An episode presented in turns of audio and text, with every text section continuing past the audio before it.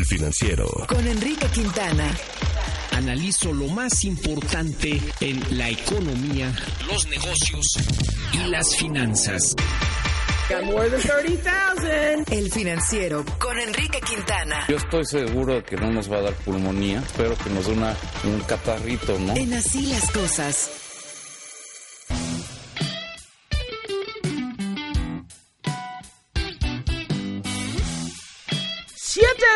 Mañana con 38 minutos y bueno, eh, varios temas esta mañanita. Eh, le mandamos nuevamente un abrazo a Alberto Jicotenca, que me acerca un tema de ¿Qué te dice? la policía de Coahuila. Está interesante. Me, me dice por acá, dice, si bien hay muchos problemas estructurales que deben de abordarse y si bien hay aún justificados señalamientos, incluso violaciones a derechos humanos de migrantes, es importante voltear a ver a las policías de Coahuila. Hay avances muy significativos. Vamos a ver, bueno, ya, ya, ya vamos a investigar un poco a lo que se refiere, pero bueno, pues por supuesto, gracias también por este comentario.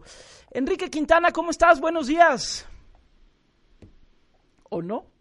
Enrique Quintana. Enrique Quintana. tum, es que habría que decir que tenía su teléfono este conectado directamente con su tarjeta del banco de Silicon Valley. Ah, Entonces se le acaba de cortar. Maestro- ¿Ya está ahí, maestro Quintana?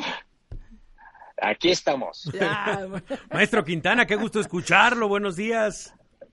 Igualmente, igualmente, Javier. ¿Qué tal, Gabriela? Bien, me da gusto saludarte también. A ver, Enrique, de lo que vamos a hablar este, en estos momentos de la quiebra del Silicon Valley Bank.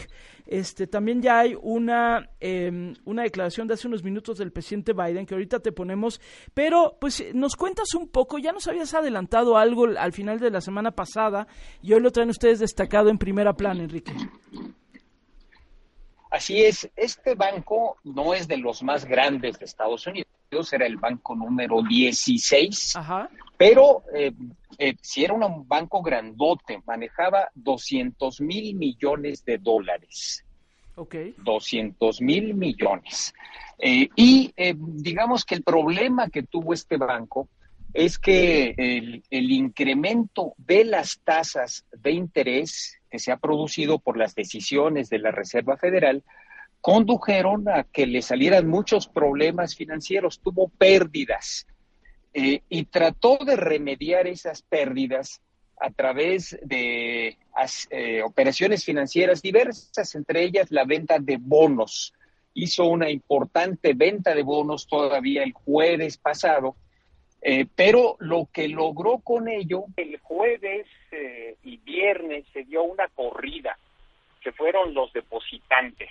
Ajá. Ya viendo el gobierno que el asunto estaba creciendo y que no había remedio, la decisión que se tomó fue tomar el banco, lo quebraron. Eh, decidieron que ya no podía seguir operando, lo cerraron y la corporación financiera del seguro del depósito tomó el control. Y luego eh, esto significa que se cierra el banco, hay un interventor, como lo hemos visto a veces en México, eh, y se va a pagar, se anunció en la primera instancia, los depósitos eh, inferiores a 250 mil dólares. Pero luego resulta que el fin de semana quebró otro banco, uno más chiquito, eh, un banco vinculado con las criptomonedas, el Signature Bank, y, y vieron que eh, estaba corriendo el pánico, estaba generándose un pánico, y lo que hicieron las autoridades es garantizar los depósitos de todos, Wow. al margen del monto, 250 mil o un millón o 10 millones de dólares, dijeron vamos a garantizar todos los depósitos y además vamos a instalar un fondo para eh, apoyar a los bancos que estén en problemas. Quiere decir esto que la propia Reserva Federal está viendo y el gobierno norteamericano están viendo que puede haber más bancos en problemas. Por eso pusieron este fondo y por eso una garantía universal a todos los depositantes. Sin embargo, pues eso no ha parado el nerviosismo. Hay un enorme estrés, una enorme preocupación en los mercados eh, respecto a que esto pudiera extenderse a otros bancos. Y eso ha conducido a que hoy las bolsas estén derrumbándose en Europa, donde ya tienen varias horas operando, en Estados Unidos tienen unos minutos y también ya van para abajo. Y pues eh, aquí lo resentimos, el efecto más directo para nosotros, pues es el tipo de cambio.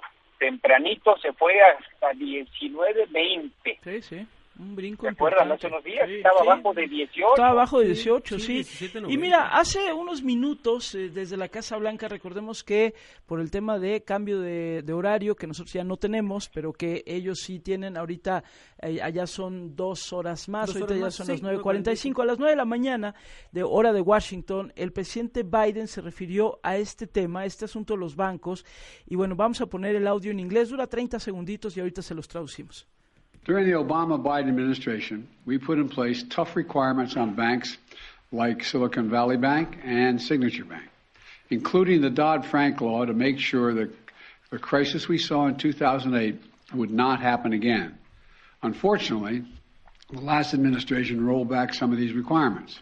I'm going to ask Congress and the banking regulators to strengthen the rules for banks to make it less likely this kind of bank failure would happen again.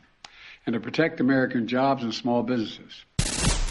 Se dice, durante la administración Biden-Obama, Obama-Biden, dice, establecimos requisitos estrictos para bancos como Silicon Valley Bank y Signature Bank, incluida la ley Dodd-Frank, para asegurarnos de que la crisis que vivimos en 2008 no volviera a ocurrir. Desafortunadamente, la última administración, se refiere a la de Trump, revocó algunos de estos requisitos. Voy a pedir al Congreso y a los reguladores bancarios que refuercen las reglas para los bancos para que sea menos probable que vuelva a ocurrir este tipo de fallas en las bolsas y para proteger los empleos y las pequeñas empresas estadounidenses. Esto fue parte de lo que dijo el presidente Biden hace unos minutos, Enrique.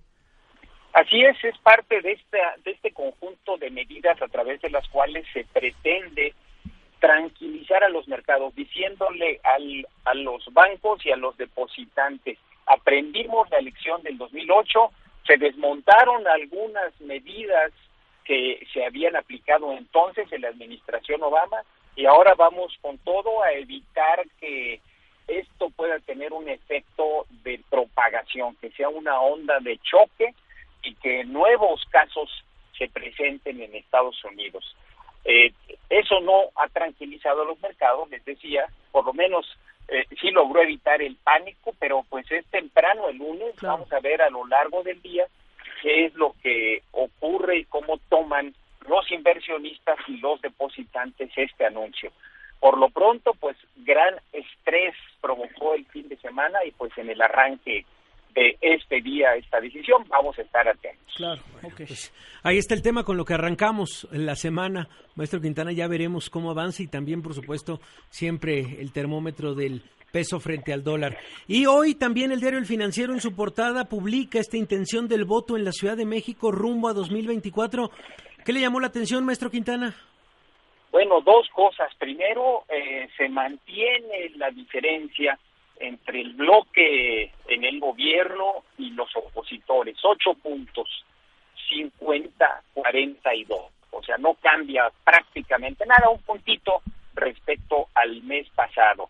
Y lo segundo que me llama la atención es que los favoritos o las favoritas, en este caso, de los dos bloques, pues se mantienen. En el caso de el eh, partido en el gobierno, nuevamente Rosa Isela Rodríguez aparece como la candidata pues más eh, digamos más querida por los simpatizantes de Morena eh, con no mucha diferencia 18 puntos contra Clara Brugada en segundo lugar con 14 puntos y Omar García Harfush en tercero con 13 y en el caso de la oposición, pues nuevamente aparece adelante Xochitl Galvez con 19 puntos, muy atrás eh, Claudia Ruiz Maciú con 9, Adrián Rubalcaba con 7, Santiago Tabuada con 6, es decir, no cambian prácticamente el orden de las preferencias de los prospectos a ser candidatos. Así que, pues eh, Vamos a ver qué sucede en las próximas semanas, pero por lo pronto Morena sigue con ventaja clara aquí en la Ciudad de México. Bueno, pues sí, interesante, la verdad, cómo, cómo se, se, se, mueven o no los números, como bien señalas. Y bueno, nada más para cerrar entonces, ¿en dónde anda nuestro peso en este momento, querido Enrique? Ha recuperado un poquito después de lo que perdió, está ahora en 18.87. Va a ser un día de de movimientos fuertes. Vamos a ver cómo queda. Pero hoy, oh, en este momento, 18.87. Bueno, y escribe expresamente hoy, dices, la mayor quiebra bancaria desde el 2008. Importante también esto. Gracias, querido Enrique, te mandamos un abrazote. Igualmente, excelente semana.